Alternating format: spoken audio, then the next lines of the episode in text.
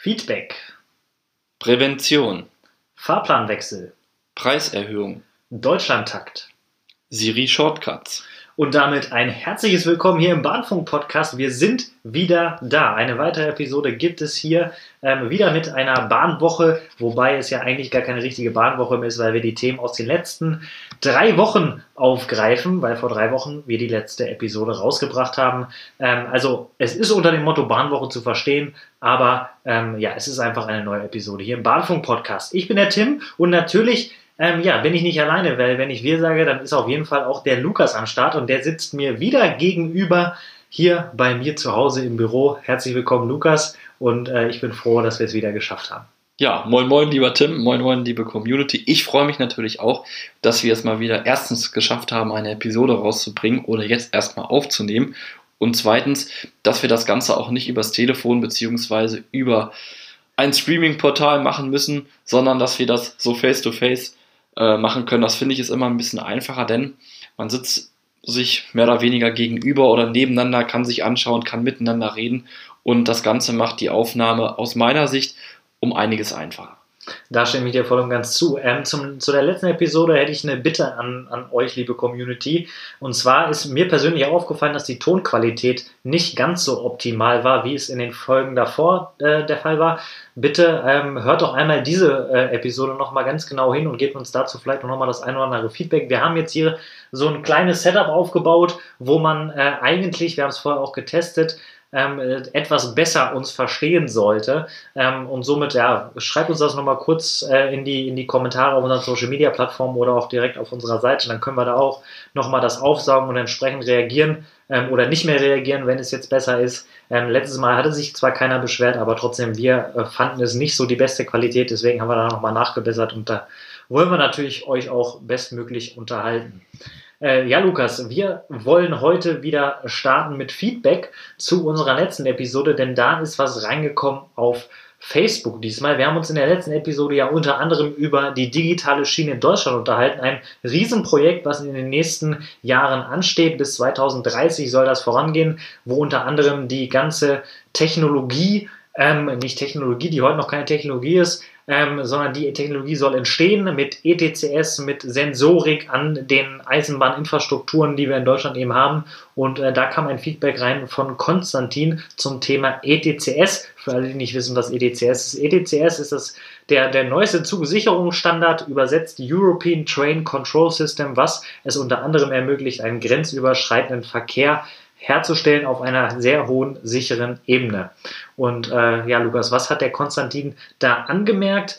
Ähm, beziehungsweise wie reagieren wir darauf, auf äh, sein Feedback? Ja, also es ging so, wie ich das verstanden habe und um das mal so ein bisschen zusammenzufassen und abzukürzen, im Großen und Ganzen auch darum, dass du, lieber Konstantin, ja so ein bisschen die Bedenken geäußert hast, ähm, dass ETCS eigentlich eine deutliche Wettbewerbshürde für einige EVUs und ferner auch für einige kleinere EVUs, unter anderem auch für Museumsbahnen und Vereine, ähm, ja, eine Wettbewerbshürde darstellt und da denn die, ähm, ja, der Einbau dieser Technik sehr kostspielig sein kann. Und äh, da geben wir dir natürlich recht, für Museumsvereine oder Vereine, die ähm, nicht so viel Geld und über so viele Mittel verfügen, kann das natürlich ein schwerer Schlag sein.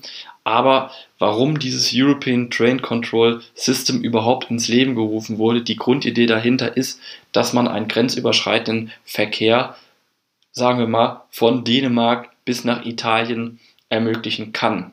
Früher gab es das Problem, dass Güterwagen nicht einmal die Zulassung hatten, grenzüberschreitend zu fahren. Das heißt, an den Grenzen musste umgeladen werden.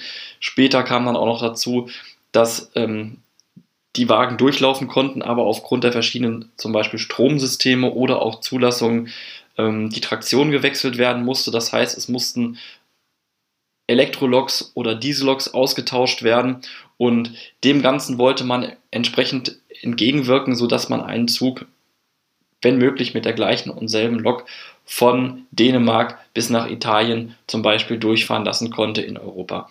Und gleichzeitig ist die Idee natürlich auch dahinter, dass der Verkehrsträger Schiene, also die Eisenbahn, gegenüber anderen äh, ja, Verkehrsteilnehmern bzw. Verkehrsträgern, also zum Beispiel dem der Straße, einen Wettbewerbsvorteil erlangen kann.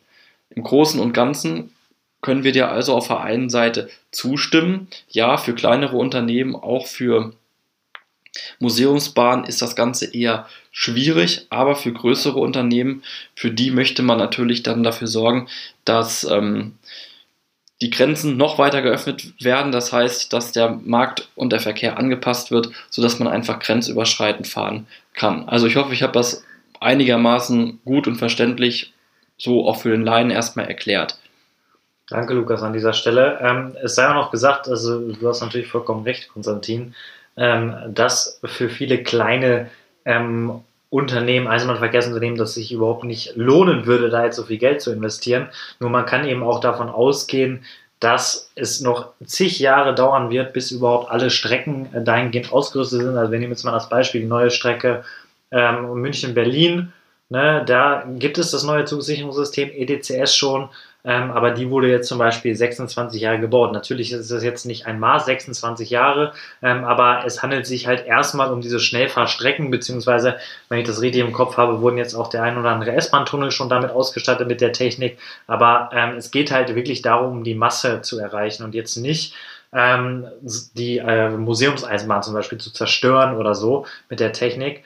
Ähm, aber ich kann es durchaus verstehen und ähm, der Ansatz, ähm, ist tatsächlich richtig, den du sagst, äh, den du genommen, genommen hast für diesen Fall. Aber ähm, ich glaube nicht, dass da jetzt in den nächsten Jahren äh, eine Museumseisenbahn dran kaputt gehen wird. Ähm, wir haben aber uns hier im Vorgespräch auch kurz unterhalten und haben eigentlich gesagt, das Thema digitale Schiene Deutschland als auch das Thema ETCS, was ja sehr nah beieinander ist, ist ein Thema für eine extra Episode, die wir auf jeden Fall auch mal ähm, aufnehmen wollen ähm, unabhängig jetzt von den äh, wöchentlichen bzw. monatlichen Themen. Und äh, das werden wir uns auf jeden Fall auf die Fahne schreiben, dass wir dazu mal was machen. Ähm, das, der, das Projekt Digital in Deutschland ist ja quasi noch nicht mal richtig gestartet. Ne? Und äh, deshalb wird da äh, vielleicht in den nächsten Jahren was passieren, sodass wir darüber auch nochmal sprechen werden, auch in dem Zusammenhang mit ETCS. Genau. Du hast es vorher noch im Vorgespräch richtig ausgedrückt. Dieses Thema digitale Schiene ist einfach zeitlos. Das heißt, in 100 Jahren kann man dort immer noch, ähm, ich sage es mal nett ausgedrückt, ausspinnen und neue Sachen erfinden. Nichtsdestotrotz, ich habe versucht, mich heute Morgen ein bisschen ähm, einzulesen und habe oder wir haben einen Link hinzugefügt ähm, von einer Richtlinie aus dem Jahr, ich meine 1996 war das wo unter anderem drin festgehalten wurde, wann eine Strecke mit ETCS auszurüsten ist. Und da geht es zum Beispiel darum, wenn die Strecke umfassend umgebaut wird, wenn sie neu gebaut wird. Neubau trifft zum Beispiel bei der VDE 8 komplett zu und das Ganze da natürlich nochmal in einzelne Schritte runterdekliniert und da ist uns dann auch so die Idee gekommen, wenn wir das jetzt aufgreifen, dann erzählen wir hier eine Stunde und haben wahrscheinlich noch nicht das Wesentliche gesagt. Deshalb dafür eine extra Episode. Tim hat das ja gerade auch schon richtig angesprochen. Super, dann haben wir das Feedback ähm, abgearbeitet. Also wenn ihr Feedback geben wollt, generell zu unseren Episoden, generell zum Podcast oder zu einzelnen Themen, die wir im Podcast besprechen, nutzt dazu gerne unsere Social Media Plattform oder unser Kontaktformular, Feedbackformular auf unserer Seite bahnfunk.com ähm, oder kontaktiert uns ähm, einfach so, wenn ihr irgendwie meint oder gebt irgendwo Bahnfunk ein, da werdet ihr auf jeden Fall unseren Account finden, da könnt ihr uns anschreiben und dann nehmen wir das hier mit auf in unsere nächste Episode. Ähm, das nächste Thema ist ein Thema, was wir ebenfalls schon in diesem Jahr und auch seit, eigentlich seit Ende letzten Jahres immer mal wieder hatten. Es geht nämlich um Stürme, Unwetter, ähm, und deren Folgen und wie man sich darauf vorbereiten kann. Und da macht die Deutsche Bahn, ähm, wie bereits auch schon vor, glaube ich, drei Monaten angesprochen, wieder einiges. Und jetzt nochmal explizit auch ähm, gesagt, ist auch gesagt worden, wie viel Geld und so weiter ähm, in, in, Angriff genommen wird, was für ein Plan dahinter steckt. Ähm, Lukas, kannst du uns einmal kurz abholen? Ähm, was eigentlich so passieren soll, passieren wird in diesem Jahr, wenn es darum geht, ähm, ja, wie will die Deutsche Bahn sich eigentlich auf den Sturm vorbereiten? Ja, kann nächsten. ich. Hoffentlich kommt keiner, aber. Abwarten. Ja, ja also ist ja meistens leider so. Also um nochmal auf ähm, Xavier oder Xavier oder wie man ihn auch Xavier, Xavier äh, also, nennen mag. Oktober 2017, also genau ein Jahr ist es nun her. Ähm, ja, viele gesperrte Spra Straßen, mehrere gestrichene Flüge und mehr als 400 Bäume knickten auf Schienen und mussten ja, gefällt werden. Im Hauptbahnhof Hannover wie auf vielen anderen Bahnhöfen sind natürlich Reisende im letzten Jahr gestrandet und konnten nicht weiterfahren. Glücklicherweise hat man die sogenannten Hotelzüge ins Leben gerufen, dass die Leute nicht im übertragenen Sinne auf der Straße sitzen mussten. Aber. Ich muss kurz eingrenzen. Man hat mir gesagt, das heißt nicht mehr Hotelzüge, sondern Aufenthaltszüge. Das okay. soll, also ähm, ich fand dass der Begriff Hotelzüge fand ich immer sehr lustig, weil sich dann auch äh, im Netz immer so darüber unterhalten haben, was denn diese Hotelzüge sind, ob man da drin wohnen kann und so. Ähm, nee, es nennt sich Aufenthaltszüge, trifft es wahrscheinlich auch tatsächlich eher auf den Punkt, aber ich hätte gerne das Wort Hotelzüge tatsächlich behalten im Gegensatz zu Aufenthaltszügen. Okay. Das nur mal kurz, sorry. Äh, Alles gut, aber jetzt wisst ihr auch, dass wir dieses Wort Hotelzüge in Zukunft vermeiden müssen und dann ist das hier in diesem Artikel vom Redaktionsnetzwerk Deutschland über die Deutsche Presseagentur ähm, auch nicht richtig mitgeteilt worden, also nicht auf dem neuesten Stand. Aber ihr wisst Bescheid, keine Hotelzüge mehr, sondern Aufenthaltszüge und nun eigentlich zum Kern des Themas. Man hat dieses Jahr gesagt, man möchte einlenken, was man natürlich letztes Jahr auch schon gesagt hatte. Konkret für Niedersachsen betrifft das unter anderem hauptsächlich die Strecken Hannover-Göttingen und Hannover-Bremen. Dort hat man vor einiger Zeit schon angefangen, Grünschnitt zu betreiben, beziehungsweise hier ist beschrieben in diesem Artikel einen besseren Grünschnitt entlang der Strecken. Was man sich darunter genau verstehen kann, ähm, ja, das äh, bleibt so ein bisschen auf der Strecke. Unter anderem hat man dort erwähnt Bäume mit kritischen Wuchsformen, was auch sehr interessant klingt. Ja, nichtsdestotrotz, mehrere Förster und Bahnmitarbeiter ähm, begehen nun inzwischen diese Strecken und man hat gesagt, ähm, dass man nochmal 25 Millionen Euro mehr ausgibt für das Stutzen von Bäumen und Büschen in diesem Jahr, um quasi das zu vermeiden, was im letzten Jahr äh, passiert ist. Zusätzlich wurden für diese Inspektion 150 neue Mitarbeiterinnen und Mitarbeiter abgestellt. Und um nochmal so ein bisschen auf den Radius eingestellt. Eingestellt. Eingestellt. Eingestellt sogar. Also nicht abgestellt, sondern eingestellt. Und um nochmal auf diesen Radius zu sprechen zu kommen, ich hatte irgendwo gesehen, dass es sich um sechs Meter rechts und links von den Schienen, ja, um die Bereiche handelt. Ob es tatsächlich hilft und ähm, inwiefern man daraus gelernt hat, also man ist auf jeden Fall, ich sage es jetzt mal, bemüht, dem Ganzen Herr zu werden.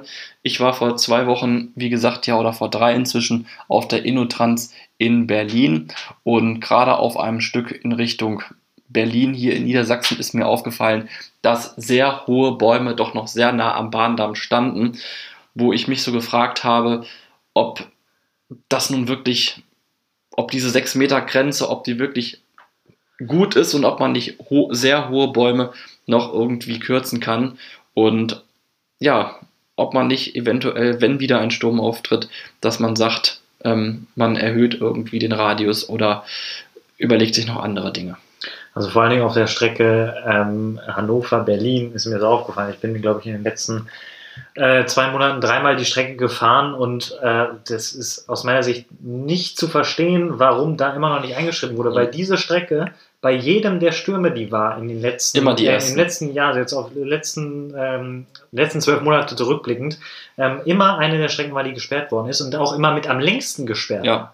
Ne, also jetzt die, der letzte war ja, der letzte ähm, Sturm war ja, ich weiß den Namen schon gar nicht mehr, glaube Nadine oder so oder mhm. Friederike, irgendwie sowas, ähm, war ja die Richtung. Auf jeden Fall der letzte Sturm, der war, da war die Strecke ähm, drei Tage gesperrt, komplett, man musste Umleitung fahren und danach war sie noch weitere zwei Wochen nur eingleisig befahrbar, weil die Reparaturarbeiten stattgefunden haben. Und ich meine, das sind ja Ausfälle oder nicht Ausfälle, aber Verspätungen oder Einschränkungen, ähm, den man auch durchaus vorbeugen kann, wenn man da in die Bäume fällt. Natürlich muss man auch dazu sagen, man weiß nicht, wem gehört das Grundstück mittlerweile, was da direkt dran steht, aber aus meiner Sicht Richtig. sollte es auch dem Grundstückinhaber, egal ob er nun der deutschen, von der Deutschen Bahn ist oder von, was weiß ich, Greenpeace oder so, ähm, sollte aus meiner Sicht äh, es immer daran gelegen sein, dass keine Menschen zu Schaden kommen, weil das kann ja nicht sein. Und äh, am Ende muss er dann auch, je nachdem wer der Grundstückinhaber ist, ähm, mit dafür sorgen und ob die Deutsche Bahn dann nun hilft, irgendwie finanziell das zu fällen. Ähm, aber es kann nicht sein, dass ein 10 Meter hoher Baum zwei Meter neben dem Gleis steht, weil wer Mathematik beherrscht, der weiß ganz genau, wenn der 10 Meter hohe Baum nach, äh, in die Richtung fällt zum Gleis, dann ist auf jeden Fall die Oberleitung weg. Und ähm, da müsste man auf jeden Fall was tun. Diese sechs Meter, ähm, die reichen auf, ich würde mal sagen, 80 Prozent der Strecken mindestens aus, ähm, dass das da gefällt ist. Und ähm, ich meine, in Richtung Hamburg, als ich dahin gefahren bin, ähm, da ist es sogar noch krasser. Da haben sie, glaube ich, alles entlang der Gleise auf dem Abschnitt, glaube ich, bis, also da kannst du mittlerweile Felder wieder sehen und keine Wälder mehr. Mhm. Also das ist ein ganzes Feld ähm, geworden da oben. Also das schon nicht verkehrt, was da gemacht wird. Ähm, aber trotzdem diese vor allem Strecke Hannover, ähm, Berlin ist ein, ein Punkt, wo auf jeden Fall wahrscheinlich wieder was passieren wird, wenn ein nächster Sturm kommt.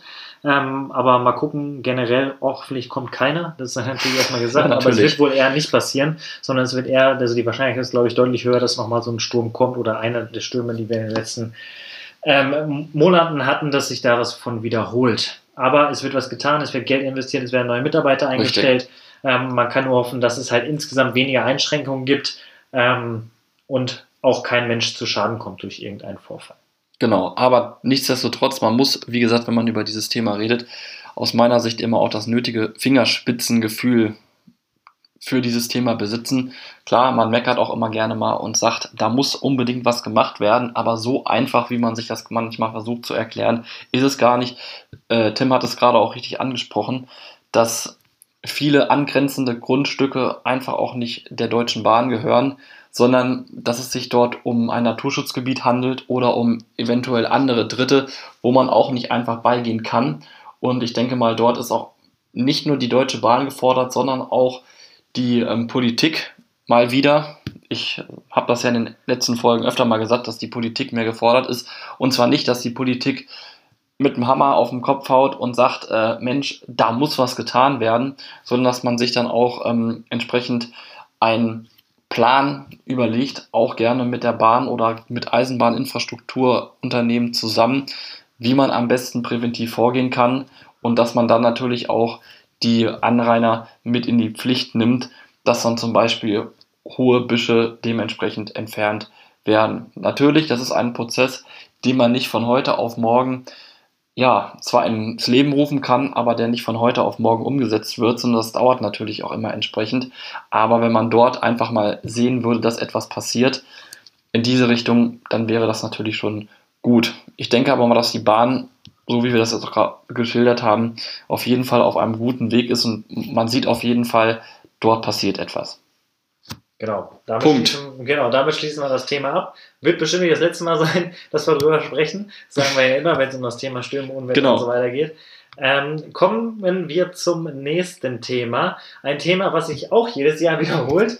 Genau, ähm, zweimal sogar. Einmal im Winter und einmal im Sommer. Richtig. Einmal groß und einmal klein. Genau, einmal groß und einmal klein, einmal warm und einmal kalt. Genau. Ähm, das ist der gute alte Fahrplanwechsel, der kommt und zwar am 9. Dezember ähm, tritt der neue Fahrplan in Kraft und ab nächste Woche, den 16. Oktober, kann man Fahrkarten für nach dem 9. Dezember kaufen. Also wer Weihnachten gerne mit dem Zug verreisen möchte oder davor oder danach oder an Silvester ähm, oder im neuen Jahr schon, kann das Ganze ab dem 16. Oktober tun. Und ähm, ja, wir wollen einmal so ein wenig hervorheben, was sich zum neuen Fahrplan äh, wechselt oder was sich ab dem neuen Fahrplan ändert. Ähm, auch im Anschluss natürlich das Thema Preiserhöhung aufgreifen. Das haben wir als eigenen Punkt aufgenommen, aber wir fangen jetzt erstmal an, über die neuen, äh, ja, neuen Verbindungen zu sprechen, über Verbesserungen auf den einzelnen Verbindungen zu sprechen und starten da mit der Schnellfahrstrecke zwischen Berlin und München, wo man ja bereits Mitte des Jahres angekündigt hat, dass da einiges passiert. Und ähm, ich werfe einfach mal die zwei Dinge in den Raum. Einmal ähm, haben wir den ICE 4, der auf dieser Strecke zum Einsatz kommen wird. Und wir haben mehr Sprinter, die dort zum Einsatz kommen werden. Nämlich geht es einmal morgens um 8 und einmal nachmittags um 16 Uhr, jeweils in die Richtung, entweder nach Berlin oder nach München, von den jeweiligen Bahnhöfen los. Und ähm, dadurch werden auf dieser Strecke zwischen Berlin und München 3000 zusätzliche Sitzplätze am Tag geschaffen, was, ähm, was auch dem ICE 4 zugrunde liegt, weil der ICE 4 natürlich deutlich mehr Sitzplätze hat als zum Beispiel ein ICE 3. Ja, Lukas, was, was hältst du generell davon? Und um da noch mal kurz zurückzusprechen und warum, äh, zurückzuspringen zu unserem Feedback wegen ETCS. Ich musste erst tatsächlich ein bisschen stutzen. ICE 4, neue Strecke zwischen Berlin und München. Ohne ETCS wird das ein bisschen schwierig, bis ich mich dann zurückerinnert habe, dass man ja auch bereits Mitte des Jahres kommuniziert hat, dass der ICE 4 umgerüstet wird auf diese äh, neue Technik. Und ähm, erstmal dazu, wie findest du das? Diese Verbesserung, diese Anpassung, wir wissen ja auch, dass ähm, deutlich mehr Fahrgäste als eigentlich gedacht auf der Strecke unterwegs sind.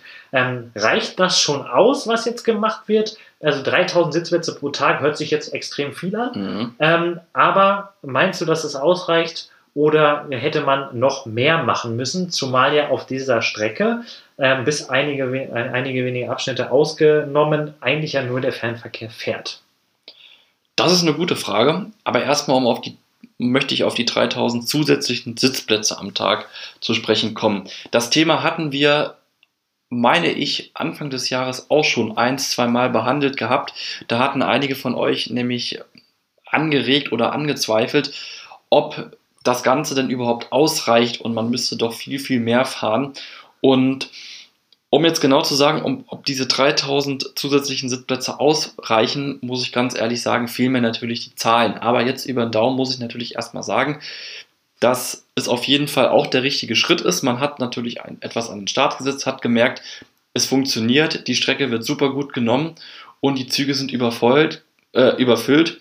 Wir müssen auf jeden Fall reagieren und gegensteuern. Das hat man jetzt gemacht, bietet äh, vier zusätzliche Verbindungen an, also zwei pro Richtung sind insgesamt vier am Tag zusätzlich. Ob das Ganze jetzt ausreichend ist, denke ich mal, werden wir spätestens nach dem Fahrplanwechsel in den ersten ein, zwei Monaten sehen können. Und ich denke, dann muss man natürlich schauen, ob es natürlich gereicht hat. Aber ich denke auf jeden Fall, dass es schon mal die richtige Richtung ist. Genau, also es ist nicht nur, also diese Sprinterverbindungen kommen vier zusätzliche insgesamt, aber wir haben eben auch das, wo der ICE 1 heute im Einsatz ist, auf den Verbindungen, die über Leipzig gehen, wo Kopf gemacht wird, ähm, die ja auch viereinhalb Stunden unterwegs sind und nicht unter vier Stunden oder genau vier Stunden. Wenn da eben der ICE 4 eingesetzt wird, hat man nochmal 30 Sitzplätze grob mehr. Ähm, wenn man ICE 1 und ICE 4 nimmt. Aber wenn man zum Beispiel den ICE T nimmt, wo wir dann auch gleich zum, zur nächsten Strecke kommen, wo es Verbesserungen gibt. Der ICET, der wird, wenn ich das richtig gehört habe, mehr oder weniger von der Strecke abgezogen ähm, und wird auf äh, die Strecke zwischen Karlsruhe und Stralsund kommen. ICE-Linie 26, wenn ich das noch richtig im Kopf habe, ähm, ist für euch Zuhörer wahrscheinlich total irrelevant. Ähm, und dann hat man mit dem ICE 4 im Vergleich zum ICE T, um da nochmal kurz zu bleiben, deutlich mehr Sitzplätze und könnte eben entsprechende Sachen anbieten. Und grundsätzlich kann man auch sagen, dass die IC4 halt deutschlandweit jetzt eingesetzt wird und nicht nur noch nicht nur auf den Strecken Hamburg, München, Hamburg, Stuttgart. Und äh, das ist natürlich schon eine, eine gute Sache. Ähm, man mag jetzt am Ende vom IC4 halten, was man möchte, aber er bringt auf jeden Fall die Möglichkeit mit, mehr Fahrgäste auf die Schiene zu bringen. Und das wollen wir ja am Ende alle. Und ähm, schauen wir mal, wie sich das entwickelt. Ich bin auch der Meinung, wir müssen tatsächlich erstmal abwarten mit dem neuen Fahrplan, wie sich das entwickelt, ob die Fahrgäste dann ähm, das Ganze auch weiterhin so nutzen oder ob sie sagen, nee, genau. äh, wir, es stagniert mehr oder weniger jetzt. Ähm, aber das werden wir beobachten und dann wahrscheinlich nochmal drüber sprechen. Und jetzt kommen wir tatsächlich zu der neuen, äh, nicht zu der neuen Strecke, aber zu einer Strecke, wo es von einem Intercity jetzt auf einen ICE geht da wurde ein Upgrade vollzogen. Man genau. bekommt nicht nur den ICE, sondern man bekommt auch endlich WLAN auf der Strecke. Und äh, genau, Stahl, Stralsund, Karlsruhe haben wir, habe ich eben schon gesagt. Ähm, Lukas, was findest du oder wie findest du das Ganze, ähm, dass da jetzt ein Upgrade vollzogen wurde? Man, hältst du das für nötig? Ähm, ich weiß nicht, ob du auf der Strecke schon mal unterwegs warst, ja. aber ähm, dann kannst du ja vielleicht das eine oder andere auch nachvollziehen oder nicht nachvollziehen. Also ich finde es auf jeden Fall persönlich erstmal gut. die Strecke in Richtung Stralsund bin ich tatsächlich schon zwei oder dreimal gefahren.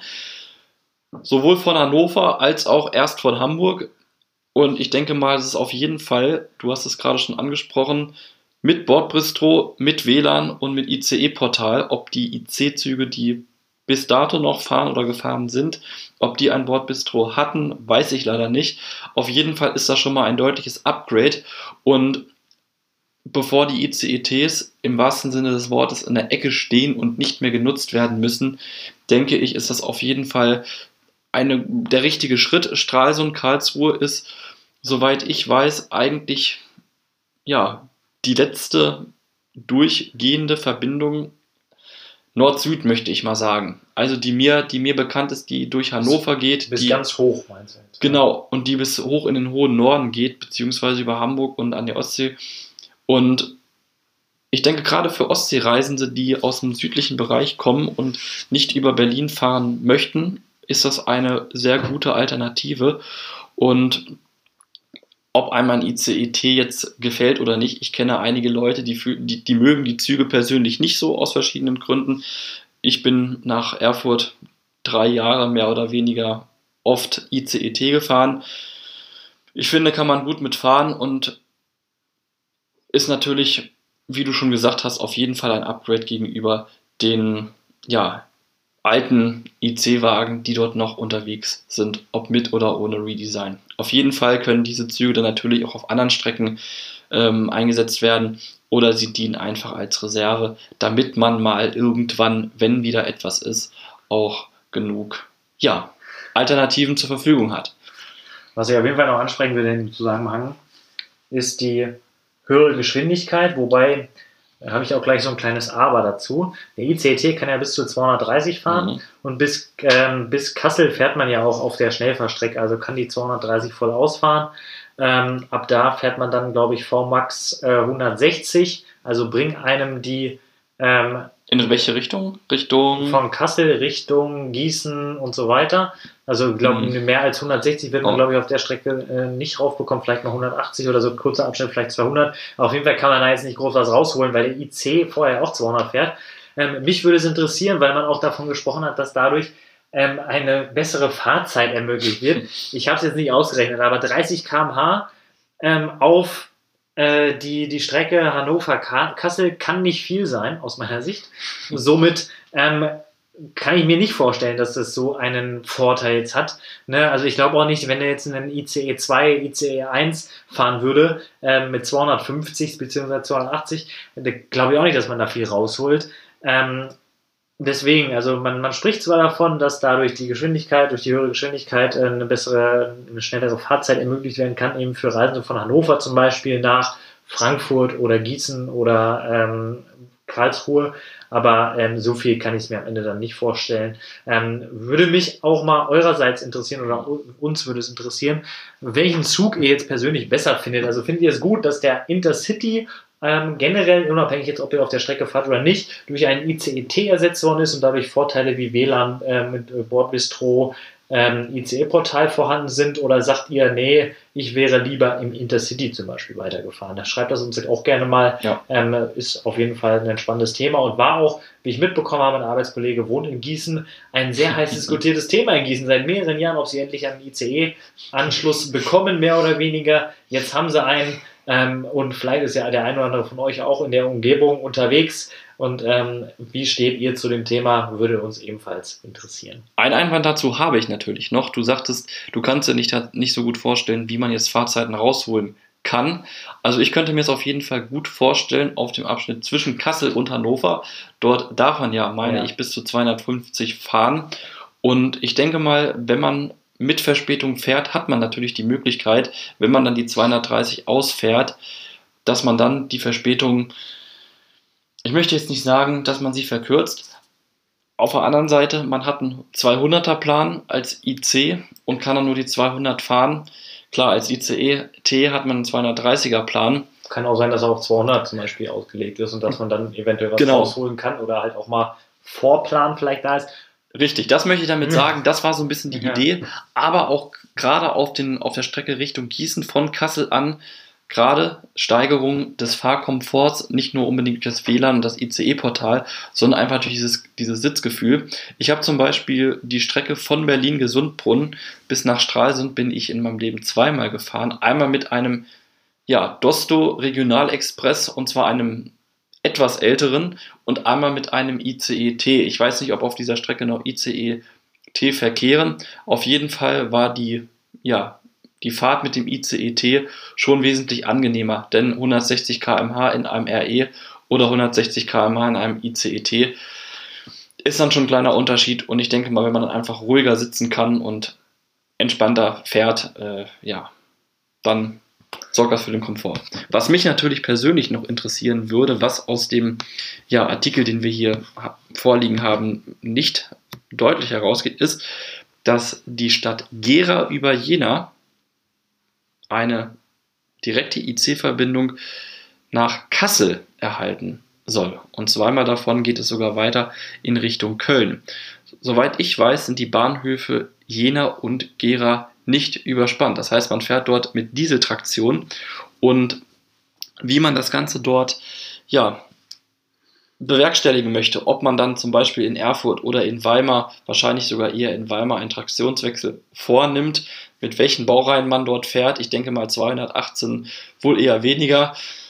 Ähm, Spannendes Thema, auf jeden Fall hätte ich so jetzt gar nicht gewusst, um ehrlich zu sein. Ich hätte gedacht, äh, das wäre mittlerweile alles entsprechend äh, ausgebaut, ähm, aber gut zu wissen, ähm, weil ich hätte nämlich jetzt auch genau damit weitergemacht mhm. mit den Direktverbindungen mit den neuen vorzu, äh, die vorzulesen. Habe ich, wieder, hab ich wieder vorgegriffen. Nee, nee, das ist ja genau richtig. Das ist ein super Übergang gewesen. Ach, also das war der hervorragend.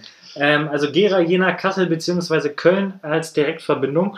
Ähm, ich hoffe nicht, dass sie da irgendwie groß den, den, den, den Wechsel machen müssen. Also aus meiner Sicht wäre es Fahrplan, also fahrplanmäßig besser, wenn man komplett mit Diesel durchfährt, was so wieder umweltunfreundlicher ist. Ähm, auf der anderen Seite will man halt Zeit verlieren, aber wenn umweltfreundlich, zumindest teilweise unterwegs, müsste man sich tatsächlich nochmal schlau machen. Ist eine gute Sache, werde ich mir auf jeden Fall mal merken und da den einen oder anderen Kollegen mal fragen. Vielleicht ähm, weiß der eine oder andere von euch ja sogar Bescheid genau. und ist sogar schneller. Genau. Das wäre nämlich ein Thema, was mich oder wie ich jetzt gemerkt habe, uns beide eigentlich auch brennend interessieren würde, was man davor hat. Vielleicht habt ihr auch schon Oberleitung gespannt, liebe Community, und ja. keiner weiß es. Ne? Und die Deutsche Bahn kann fahren ab, ähm, ab Fahrplanwechsel mit Intercity ähm, dort auf der Strecke. Ähm, eine weitere Strecke, die ebenfalls angebunden wird als direkt oder angeboten wird als Direktverbindung, ist jetzt Berlin-Wien. Ne? Berlin-Wien finde ich auch äh, sehr nett. Über Halle, Erfurt und Coburg wird es eine weitere ECE-Direktverbindung geben. Ähm, damit kann man ebenfalls auch nach Regensburg, Passau oder eben Wien fahren. Ähm, Finde ich auch nicht verkehrt. Also es gibt ja sogar die Direktverbindung Hamburg-Wien über Hannover, die ich auch letztes Jahr äh, genutzt habe. Finde ich immer gut, wenn man äh, ins österreichische Netz auch mal relativ schnell und ohne große ähm, Umsteige äh, ja, hinkommt. Ähm, nächste Strecke, die ich auch sehr interessant finde, wo ich sofort dran denken musste, wie weit ist das? Saarbrücken-Berlin ähm, ist eine weitere Direktverbindung. Ähm, geht, bis, äh, geht statt bislang nach Dresden ähm, weiter nach Berlin und ähm, finde ich spannend. Würde mal so im Kopf einfach mal dich fragen, Lukas, meinst du, die Strecke ist länger von Berlin nach Saarbrücken als von Berlin nach Wien? Hm. Das ist eine gute Frage. Also da, schätzt man schnell, weil Wien mhm. ja relativ weit östlich liegt. Die Frage ist, wie fährt man nach Wien? Fährt man über Prag nach Wien oder fährt man über Nürnberg, München nach Wien? Nee, nee, man fährt über Berlin, Halle, Erfurt, Coburg, hm. Regensburg, Passau. Das ist eine gute Frage. Also ich denke mal, ich denke mal gerade, weil die, Stre die Strecke zwischen Nürnberg, Passau, Linz, Wien, das kann sich, glaube ich, ziemlich ziehen. Ich glaube, das sollte man auf jeden Fall nicht unterschätzen.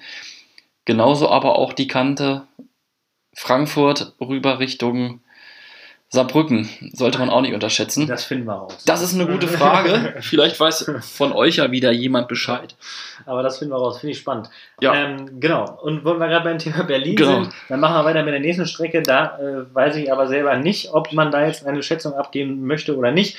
Ähm, und zwar, bitte entschuldigt vor Ort die Schreibweise, äh, die Schreibweise, die Sprechweise. Von Berlin geht es über Wroclaw Krakau, Krakau wahrscheinlich, nach Premysl, keine Ahnung, ich kann es nicht aussprechen. Also mit meinen Halbpolnisch-Kenntnissen würde ich jetzt mal sagen, Wrocław, Wrocław ähm, Krakow und Przemysl.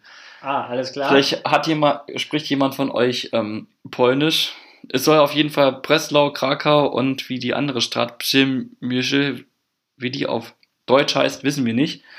Ähm, auf jeden Fall. Ähm, wird dahin gefahren. Es wird dahin gefahren und das ist auch gut so. Genau. Ohne Umstieg von Berlin. Genau, ohne Umstieg von Berlin. Und dann gehen wir weiter von Hamburg nach Köln bzw. Frankfurt.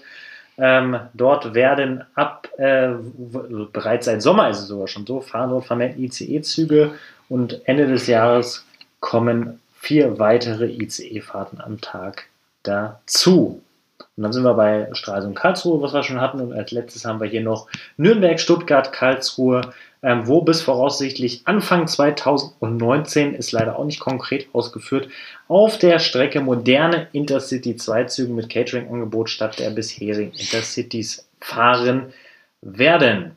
Und damit haben wir eine neue Direktverbindung abgeschlossen. Wir haben ähm, Neues zur Schnellfahrstrecke Berlin-München abgeschlossen. Das Einzige, was ich hier noch hätte, wo man kurz auch drüber sprechen kann, Schnellfahrstrecke Köln-Rhein-Main, wo zwischen Düsseldorf und Stuttgart drei zusätzliche Direktverbindungen eingeführt werden.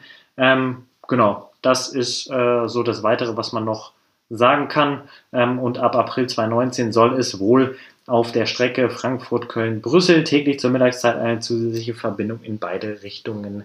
Und damit wären wir mit den in Anführungszeichen Neuerungen Fernverkehr, Fahrplanwechsel 2018, 2019 erstmal durch. Nochmal gesagt, 9. Dezember ist der, ab dem 9. Dezember ist er gültig und ab dem 16. Oktober kann man die Tickets kaufen. Und wir kommen jetzt zum nächsten Thema und zwar zur Preiserhöhung oder Preisänderung oder Angebotsanpassung oder wie man es nennen möchte. Ähm, man kann einfach kurz und knapp sagen, die Preise, also es wird teurer. Ähm, Lukas, möchtest du einmal kurz ähm, erzählen, welche Preise sich erhöhen, welche gleich bleiben und ähm, was du davon hältst, wie du es findest. Vielleicht kannst du die Frage erst an mich zurückgeben. Wie wir, du möchtest. Wir schauen mal, wie wir uns schlagen. Genau. Auf jeden Fall wissen wir, dass die Flex-Preistickets erhöht werden sollen und zwar um durchschnittlich 1,9 Prozent. Die Sparpreise und Supersparpreise, die wir euch ja bereits zum Sommer vorgestellt haben, sollen aber erstmal gleich bleiben. Die Preise für Reservierungen sowie für die Bahncard 25 und Bahncard 50 bleibt ebenfalls gleich. Wo wir aber einen sehr deutlichen Anstieg zu verzeichnen haben, ist für die Bahncard 100. Diese steigen durchschnittlich um 2,9% an. Gleiches gilt, naja, nicht genau, aber ähnlich für Streckenzeitkarten und DB-Job-Tickets. Dort wird nämlich die Mindestvertragslaufzeit von 12 auf 3 Monate verkürzt. Ja, was halten wir davon? Wir hatten uns natürlich im Vorgespräch auch schon mal darüber unterhalten. Bevor ich meine Meinung kundtue, erzähl du doch erstmal, was du davon hältst. Also erstmal würde ich noch eine andere Lanze brechen wollen. Und zwar, ähm, als das kommuniziert wurde letzte Woche, ähm, habe ich, also ich, ich habe Informationen, bevor das veröffentlicht wurde, bereits gesehen und konnte mich da so ein bisschen einlesen, weil wir natürlich auch in der Kommunikation darüber äh, dazu involviert waren. Ähm, aber was mich einmal mehr gestört hat, ist, das äh, geht vor allen Dingen auch an die ein oder andere Medienanstalt, sage ich mal, dass man trotz, dass es tatsächlich und auch, das ist äh, ganz klar meine Meinung und äh, wie ich finde, gute neue Direktverbindung gibt, Anpassungen auf einer neuen Strecke, die erst seit einem Jahr in Betrieb ist, wo man daraus gelernt hat Zahlen ausgewertet hat. Es gibt tatsächlich einige neue Anpassungen ähm, am neuen Fahrplan und am Ende wurde in allen Beiträgen nur über die Preiserhöhung gesprochen. Und alleine dieses Bild vermittelt doch einen, einen, einen oder den Lesern, den Kunden doch eigentlich nur eins, die Deutsche Bahn verbessert nichts und erhöht noch die Preise. Und dabei hat sie ja aktiv was verbessert. Warum schreibe ich denn diese Preiserhöhung so offensiv in jede Überschrift rein? Ähm, ich meine, vor allem, wenn ich es auf Social Media poste, dann geht der, äh, geht der Leser, Kunde, was weiß ich, eh nicht auf den Artikel, sondern haut sich gleich in die Kommentare. Und ich verstehe einfach nicht, wie man ein so wichtiges Thema, wo es vor allen Dingen in, in Zeiten, wo die Mobilität immer wichtiger wird, wo die Deutsche Bahn tatsächlich auch was tut dafür, dass sie besser wird und ähm, mehr Sitzplätze zur Verfügung stehen beispielsweise, dass man dann sich nur auf die Preiserhöhung bezieht. Natürlich kann man die Preiserhöhung, um, um darauf wieder zurückzukommen, finden, wie man möchte. Ich persönlich finde sie auch nicht gut. Und ähm, ganz klar möchte ich es auch einfach, ich möchte es einfach begründen, warum. Weil für, aus meiner Sicht ist es so, wenn ich einen Preis erhöhe, dann muss es eine Begründung geben dafür, warum ich es erhöhe. Zum Beispiel, ich biete mehr Service an, ich biete mehr Qualität an, ich biete ein besseres Produkt an, um es mal ganz groß zu sagen. Und wenn ich mir angucke, was in diesem Jahr vor allen Dingen im Fernverkehr auf der Schiene gefahren wird, an Pünktlichkeit, an Zugausfällen, an Qualität, ist das aus meiner Sicht keine Preiserhöhung wert. Jetzt kann man sich natürlich auch darüber streiten, ja, die Kosten steigen grundsätzlich an, weil Inflationsrate und so weiter und so fort, aber trotzdem, letztes Jahr wurden die Preise erhöht, dieses Jahr werden die Preise wieder erhöht, obwohl am Ende nicht wirklich was ähm, besser geworden ist. Ausnahme vielleicht der Fahrplanwechsel an sich, wo es wieder Verbesserungen gab. Ähm, ich persönlich kann es wie gesagt nicht verstehen, weil wenn ich jetzt, keine Ahnung, ein iPhone 10 kaufe und hatte vorher ein iPhone 7, ne, dann muss ich auch grundsätzlich, weil Apple die Preise halt eben auch anhebt, was aber auch vielleicht übermenschlich ist, aber beispielsweise das, Ticket, das, das Handy kostet halt 400 Euro mehr ähm, und es ist aber trotzdem auch, sage ich mal, viermal so gut. Ne? Klar ist vielleicht ein schlechter Vergleich in dem Zusammenhang, aber trotzdem kann ich aus dem Grund eben, weil es aus meiner Sicht keinen Anstieg, vor allem nicht in der Pünktlichkeit gab, aber auch im Service an der einen oder anderen Stelle nicht unbedingt außer Komfort-Check-In vielleicht, ähm, was man noch hervorheben kann. Wenn das anders sein sollte, würde ich persönlich mir wünschen, dass man grundsätzlich die Kommunikation dahingehend auch transparenter macht, also sowohl in einer Pressemitteilung als eben auch den, den, den Presseportalen ähm, mehr Informationen zur Verfügung stellt und nicht sagt, wir erhöhen den Preis um 1,9 Prozent beim Flexpreis, was aber immer noch unter, unter dem Anstieg der Inflationsrate ist. Ich meine, das ist ja keine Berechtigung dafür, einen Preis zu erhöhen, nur weil die Inflationsrate steigt. Weil sie müssen ja alle möglichen Preise ansteigen. Und wenn ich mich daran erinnere, ich glaube, hier in Hannover wurde jetzt auch schon ein Jahr lang nicht der Preis erhöht. Ähm, ich weiß es nicht, Lukas, vielleicht weißt du da mehr, aber es gibt grundsätzlich zahlreiche Beispiele, wo trotz eines Anstiegs der Inflationsrate andere Sachen nicht steigen. Natürlich immer ganz vorsichtig zu betrachten, wie sich das alles zusammensetzt, aber ähm, wie gesagt, jetzt, jetzt bin ich auch äh, erstmal fertig damit. Würde gerne noch einen äh, Satz äh, dazu sagen, was ich nicht verstehe, und da wird Lukas auch gleich noch anknüpfen. Die Preise für Streckenzeitkarten äh, werden angehoben, aber ich möchte jetzt nicht alles wegnehmen, was die, ähm, was die Gründe angeht, aber bitte, ich übergebe wieder zurück an dich. Alles ich muss erstmal kurz ein bisschen runterfahren. Ich wollte gerade sagen, du kannst erstmal einen kleinen Moment Luft holen.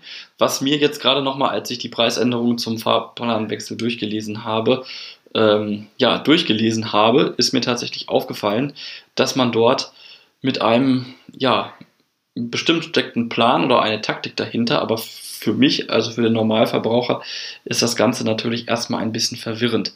Man hebt die Bahncard 100 an, und zwar um 2,9 Prozent. Das ist der höchste Anstieg von allen dieses Jahr. Bahncard 25 und 50 bleiben gleich. So, das heißt, wir haben zwei oder mehr oder weniger drei Zeitkartenkontingente, wobei man wirklich wieder jetzt sagt, der Bahncard 100 Nutzer, der jetzt sagt, Mensch, ich habe eine Zeitkarte, ich fahre regelmäßig, ich lasse vielleicht sogar mein Auto stehen, um mit der Bahn zu fahren da hebe ich die Preise an. Das ist quasi, ja, ich nenne es jetzt mal der Dank dafür, dass ich sage, ich fahre mit der Bahn und muss dann mehr bezahlen. Der Gelegenheitsfahrer hingegen, der die Bahncard 25 und 50 hat, sagt, okay, ja. Ich sag's mal ganz einfach. Der treueste Kunde wird bestraft und der Kunde, der nur ab und zu zum Produkt greift, wird belohnt. Genau, dann stelle ich jetzt aber mal direkt die Gegenfrage. Streckenzeitkarten und DB-Job-Tickets. Dort wird die Mindestvertragslaufzeit von 12 auf 3 Monate verkürzt.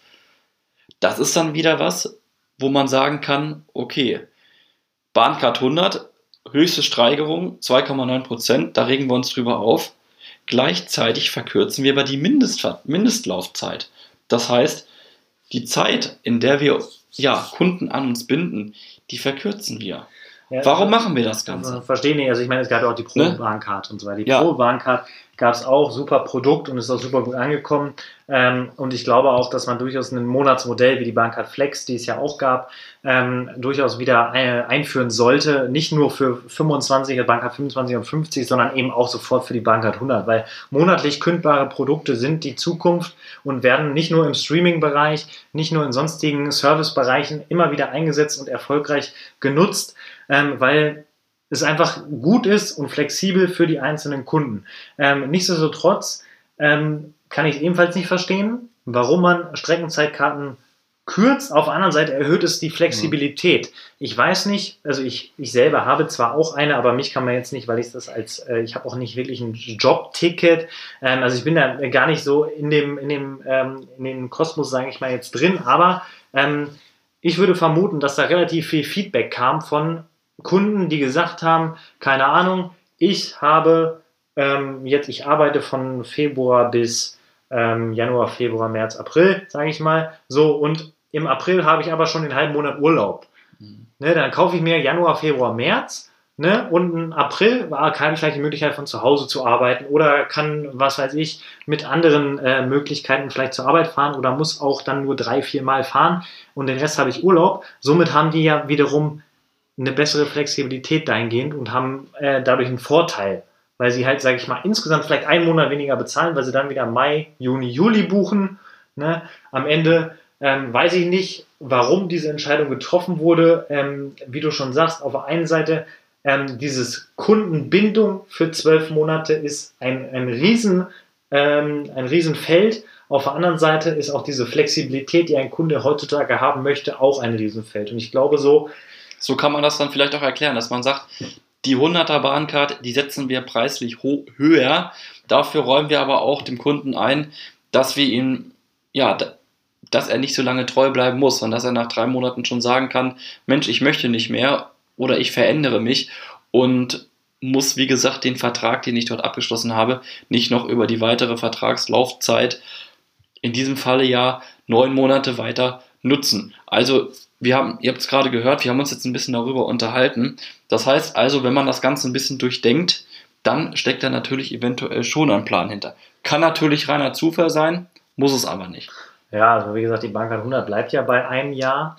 Ne? Und ja. äh, also trotzdem, also ich verstehe halt nicht, weil das ja quasi das höchste der Gefühle ist, wenn sich einer für ein Jahr ja. eine Bank 100 kauft und dieses Produkt dann ansteigt. Also da generell würde ich mir auch einfach mehr ähm, Transparenz dahingehend wünschen. Woraus setzen sich die 2,9% zusammen? Weil 2,9% aus meiner Sicht, wenn ich das richtig im Hinterkopf habe, ja mehr ist als die Inflationsrate.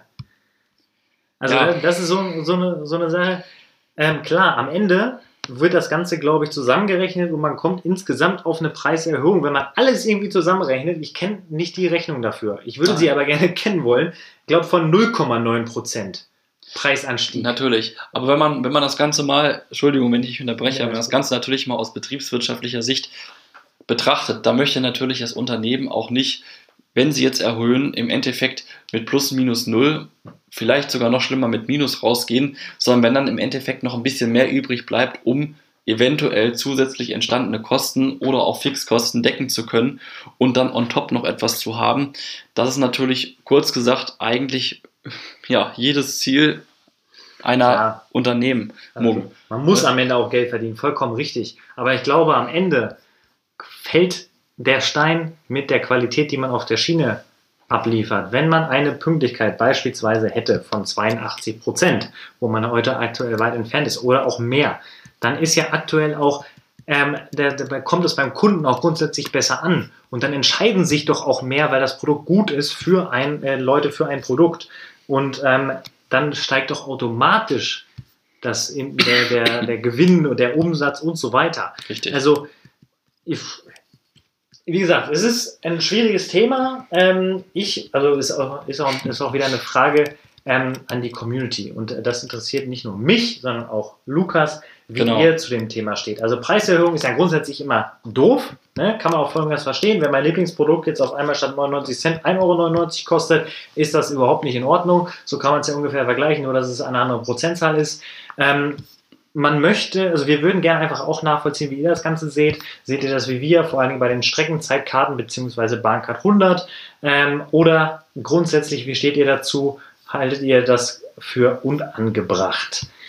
Lasst uns das wissen, wie schon gesagt, auf unseren Social Media Kanälen und damit weg von diesem, ähm, ich nenne es mal, es ist tatsächlich ein negatives Thema, ähm, auch wenn es, es muss einfach erzählt werden, da muss darüber gesprochen werden, aber wir haben ja auch die positiven Natürlich, Sachen vom ja. Fahrplanwechsel abgedeckt und kommen jetzt zu einem Zukunftsthema, was auch mit dem Fahrplan zu tun hat. Was ein Übergang. Ich drehe ab hier. Genau, Fahr Fahrplan, neue Strecken, alles irgendwie. Alle, so, alles ne? geht ab und Ja. die Schweiz ist unser Vorbild. Genau, zum sogenannten Deutschland-Takt kann man viel zu erzählen, kann man aber auch eigentlich ganz kurz und prägnant zusammenfassen. Dort hat man jetzt bei der Politik gesehen, ist eine gute Sache und ähm, vielleicht hast du dann gleich noch ein bisschen mehr Inhalte, was Andreas Scheuer, unser Bundesverkehrsminister, dort verabschiedet hat, ähm, ja, zu sagen. Ich habe hier auf jeden Fall erstmal einzubringen, was der Deutschlandtakt überhaupt ist. Man möchte dort zu einer bestimmten Zeit die Züge verkehren lassen. Das heißt, dass sie sich zu einer bestimmten Zeit an allen größeren Knoten, Knotenbahnhöfen treffen. Das heißt, in einem gewissen zeitlichen Versatz kommen sie alle an, warten dort eine gewisse Zeit ab und fahren dann natürlich auch nach Fahrplan wieder ab. Was möchte man dadurch erreichen? Man möchte natürlich erstmal Anschlüsse sicherer herstellen und möchte, dass diese Anschlüsse natürlich auch besser gewährleistet werden können. Im Umkehrschluss hat das dann natürlich auch die Folge, dass Verspätungen im Großen und Ganzen minimiert werden können, denn Folgeverspätungen werden zum Beispiel minimiert. Auf der anderen Seite kann sich natürlich auch der Kunde die Fahrzeiten viel einfacher merken. Wenn er zum Beispiel am Knoten jetzt in Erfurt steht und weiß, alle Züge in Richtung Norden, in Richtung Berlin, in Richtung Leipzig oder auch Dresden, die im Grunde in Richtung Ost oder West rausfahren, äh, in Richtung Ost oder Nord rausfahren, die verkehren alle zur Minute 15 oder in die Minute, um die Minute 15. Alles, was in Richtung Westen geht, verkehrt oder Richtung Süden verkehrt um die Minute 45.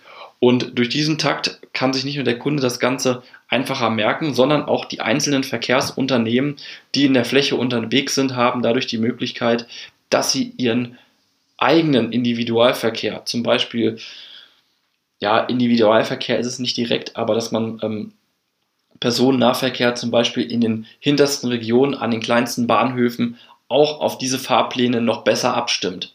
Und das ist das Ziel, dass man dann zum Beispiel größere Umsteigezeiten auf den Bahnhöfen ja im Grunde vermeiden kann. Die Standzeiten sind vielleicht ein bisschen länger, aber dadurch hat man dann auch mehr Spielraum, dass die Umsteigemöglichkeiten ja gewährleistet werden, dass es weniger Folgeverspätungen gibt, dass sich der Kunde die Fahrzeiten im Grunde besser merken kann und dass auch ja kleine Verkehrsunternehmen beziehungsweise Aufgabenträger und Verbände in den Regionen ihre Verkehre auf den Bahnverkehr besser abstimmen können. Finde ich, hast du sehr gut zusammengefasst. Also das Einzige oder das Wichtigste eigentlich, wo wir darüber sprechen sollten, ähm, klar, Deutschlandtakt, äh, grundsätzlich aus meiner Sicht eine super Sache. Ich habe oder wurde, glaube ich, in den letzten zwei Jahren immer gefragt, warum gibt es das hier nicht? Warum gibt es in Deutschland keinen Deutschlandtakt? Die Schweiz hat es auch. Ähm, und da würde ich einfach gerne einen Gedanken einstreuen. Ich sag, hab, ich habe nie gesagt, es ist nicht möglich. Ich halte es nur für extrem aufwendig, ähm, das zu machen, weil Deutschland ist halt nicht die Schweiz. Das meine ich jetzt überhaupt Richtig. nicht. Also das meine ich nicht negativ und nicht positiv, sondern wir, ich rede einfach von der Fläche und von dem Streckennetz, was dort an, äh, was man da in Vergleich setzen muss. Und dadurch, dass wir eben nicht nur mehr Strecke haben, sondern auch mehr Bahnhöfe und somit auch mehr Dinge, was aufeinander wo abgestimmt werden muss, wenn es um Fernverkehr und Regionalverkehr geht, halte ich es einfach für ziemlich krass im, im Aufwand ähm, und hätte eigentlich in den letzten Jahren wurde ich immer gefragt, habe ich nie damit gerechnet, dass sowas mal kommt. Ja. Ähm, auf der anderen Seite finde ich es jetzt super gut, dass man sich damit beschäftigt und würde nicht nur diese, den Gedanken mit, die Schweiz ist kleiner als Deutschland, äh, mit einbringen, sondern eben auch dass die Dauer, bis es tatsächlich so umgesetzt wird, nicht eben einfach mal ein Fahrplanwechsel ist, den wir vor, vor, in, vor zwei Punkten hier im Podcast besprochen haben, sondern eben ein Fahrplanwechsel über zehn Jahre, sage ich mal, mindestens. Mindestens, genau. Genau, also 2020 soll es losgehen. So ist ähm, der, der, ähm, der Plan und es soll bis 2030 gehen und das soll auch gleichzeitig mit in die Strategie ähm, der Deutschen Bahn unter anderem mit eingreifen, wo man eben mehr Fahrgäste auf die Schiene bringen möchte und mehr Fahrgastrekorde, das Ganze sicherer, pünktlicher und so weiter. Ähm, und ich könnte mir durchaus vorstellen, dass das funktioniert, aber ähm, bitte wie bei allen größeren Themen, es ist nicht nur VD8, was lange gedauert hat, es ist nicht nur digitale Schiene Deutschland, was lange dauern wird, es ist auch eben der Deutschlandtakt, der länger brauchen wird, um am Ende ähm, hoffentlich erfolgreich zu sein. Und ich würde mir einfach, mich einfach freuen und ich fand es auch gut, dass Herr Scheuer das jetzt gesagt hat, auch wenn vieles davon sich natürlich wieder wie nach seinem Wow-Effekt, den er gerne beim Bahnfahren haben möchte, anhört. Aber ähm, ich finde es gut, dass er was gesagt hat dazu und wünsche mir einfach, dass er als Verkehrsminister voll und ganz alles gibt, was äh, der Deutschlandtakt braucht Ne, und was die Bahnunternehmen unterstützt. Genau, was die Bahnunternehmen unterstützt. Ich meine jetzt gar nicht mal vom finanziellen, sondern einfach, dass ja. er grundsätzlich dahinter steht und ein Umwelt, ähm, umweltfreundliches Verkehrsmittel, äh, umweltfreundliche Mobilität grundsätzlich nach vorne treibt, weil ich glaube, äh, wenn wir bis ins Jahr 2030 denken, dann sind wir schon an, einer sehr, an einem sehr wichtigen Zeitfenster, wo es vor allen Dingen auch um die Umwelt gehen sollte. Und ähm, genau, das bleibt spannend, das werden wir weiter ähm, verfolgen. Und äh, ja, deshalb können wir das Thema, glaube ich, soweit abschließen. Genau, wichtig dazu zu sagen ist natürlich jetzt mal ein deutliches Lob an die Politik, dass dort auch wirklich was passiert. Wir haben in dieser Episode natürlich ein oder zweimal und auch in den letzten Episoden des Öfteren schon angesprochen, dass natürlich die Politik dort gefördert, äh, nicht gefördert, sondern gefordert ist. Und zusammenfassend für dieses Thema kann man eigentlich an dieser Stelle festhalten, dass unser Bundesverkehrsminister Andreas Scheuer beim Bahnfahren einen Wow-Effekt erleben möchte. Und ich denke mal, um diesen Wow-Effekt erleben zu können, hat er jetzt natürlich schon mal den ersten Schritt in die richtige Richtung getan. So, Kritik gab es natürlich auch schon und in dem Artikel, der uns hier vorliegt, hat unter anderem der Herr Schwemmlein, ich meine vom Fahrgastverband Pro Bahn, geäußert, dass ähm, nicht der Deutschlandtakt das Problem ist und dass man sich dort nicht so drauf versteifen sollte, sondern dass man eher den Blickpunkt auf die Bahninfrastruktur und die aktuellen Engpässe werfen sollte. Das heißt, die Netzkapazität ausbauen, die Hauptstrecken ja insofern erweitern, dass man mehr Züge auf die Schiene bringen kann und trotzdem die Fahrzeiten halten kann. Das ist auf jeden Fall, denke ich, ein oder denken wir beide ein guter Punkt, den man auf jeden Fall im Großen und im Ganzen nicht vernachlässigen sollte, wo man eher darauf achten sollte, wenn man sagt, Deutschlandtakt schön und gut, aber dazu muss es natürlich auch die richtigen Voraussetzungen haben. Ich kann nicht sagen, ich stelle mir eine Fußballmannschaft zusammen und kaufe mir elf Stürmer. Ja, dann ist meine Abwehr hinten offen und äh, wenn die Leute nicht zusammenspielen können, dann nützt mir auch die teuerste Fußballmannschaft nichts.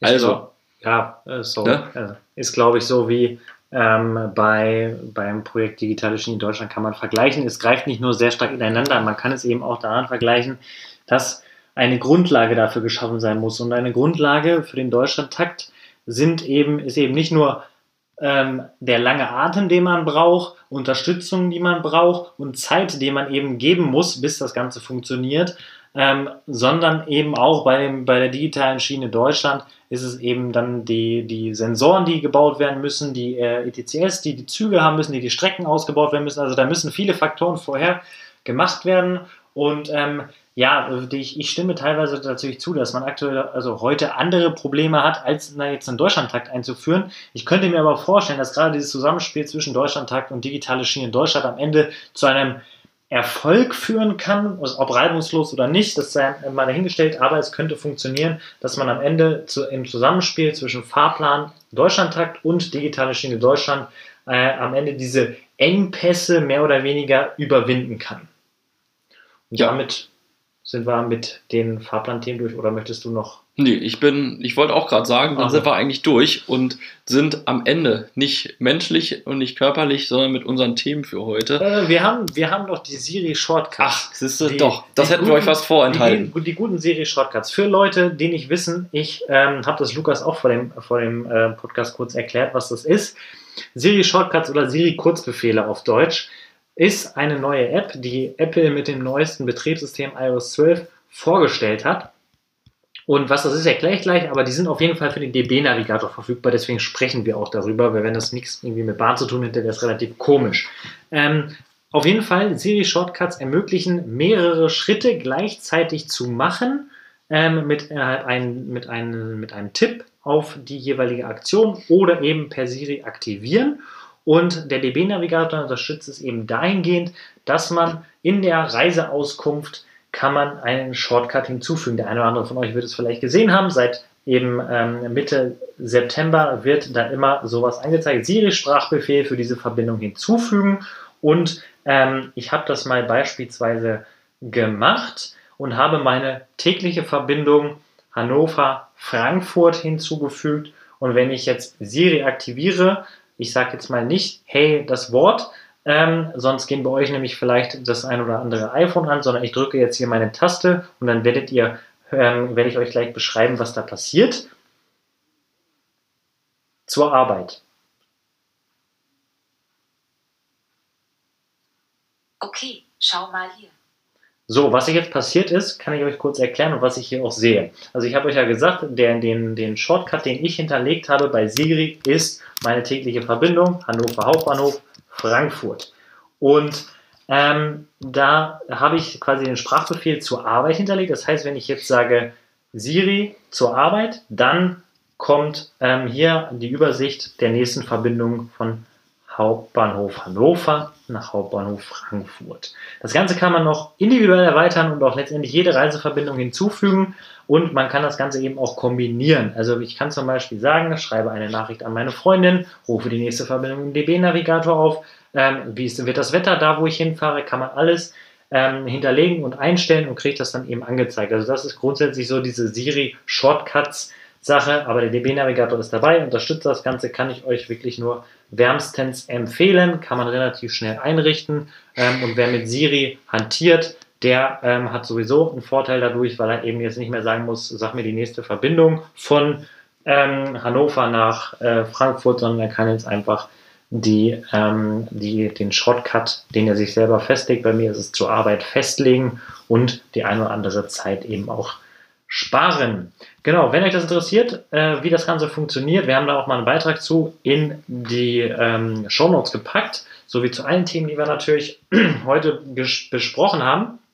Und äh, wenn ihr dazu Fragen habt, könnt ihr mich auch gerne anschreiben. Ich habe mich relativ viel mit dem Thema ähm, auseinandergesetzt. Also wenn irgendwas ist, schreibt es auch gerne in die Kommentare und dann können wir vielleicht das ein oder andere Mal auch drüber sprechen in der nächsten Episode. Und jetzt sind wir wirklich am Ende. Ich glaube, es war eine sehr, sehr lange, Ja, sehr, sehr lange Episode. Lukas, du hast den Zeitstempel. genau, die Stunde ist bereits knapp überschritten. Eieiei. Aber dafür, dass ihr uns jetzt ja auch nicht mehr so oft hört, Ist das verkraftbar, glaube ich. denke ich auch, zu dem Thema, wie wir unseren Bahnfunk-Podcast ja, aufstellen, haben wir ja in der letzten Folge nicht so wirklich was gesagt, sondern wir haben gesagt, wir werden in Zukunft darüber sprechen, vielleicht sogar eine eigene Episode dazu rausbringen.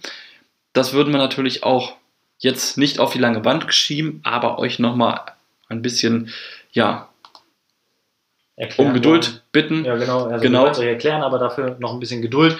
Wir Richtig. werden dann noch mal eine Episode in Ruhe aufnehmen und dann äh, euch das Ganze mitteilen. Genau. Aber dicht machen werden wir das Ding auf jeden Fall nicht. So viel sei schon mal gesagt. Wir machen auch weiter. Aber halt anders als wie bisher. Genau. Als Ja. bisher. Als bisher. ist, nicht, ist nicht schlimm, dieses. Äh, ist, also bei mir ist erstmal so drin, dass ich sowas immer verbessern muss. Tut mir leid. Ja, mache ich ja normalerweise auch. Ne? Es, Dinge sind schwierig und nicht schwer. Ja. Außer wenn ich einen Tisch hochhebe, dann ist der schwer. So, also das muss ich auch immer, deshalb habe ich da auch kein Problem mit. Aber ähm, als wie bisher, ja.